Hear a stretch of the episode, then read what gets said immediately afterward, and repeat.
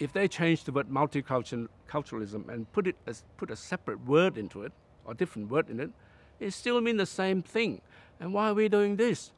I have I have no re- I don't understand why they are doing this at all.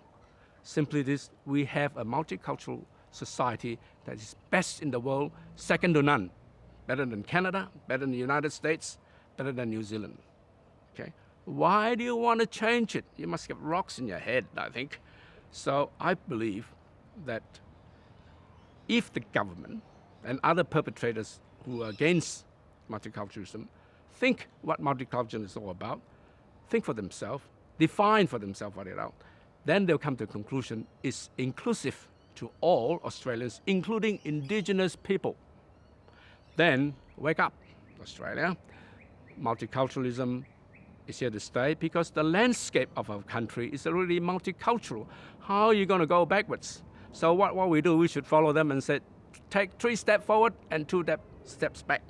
Oh, that's nonsense. We don't want to do that. We have something in our hand which is, has worked well in the last three decades and will continue to work well in the next three decades.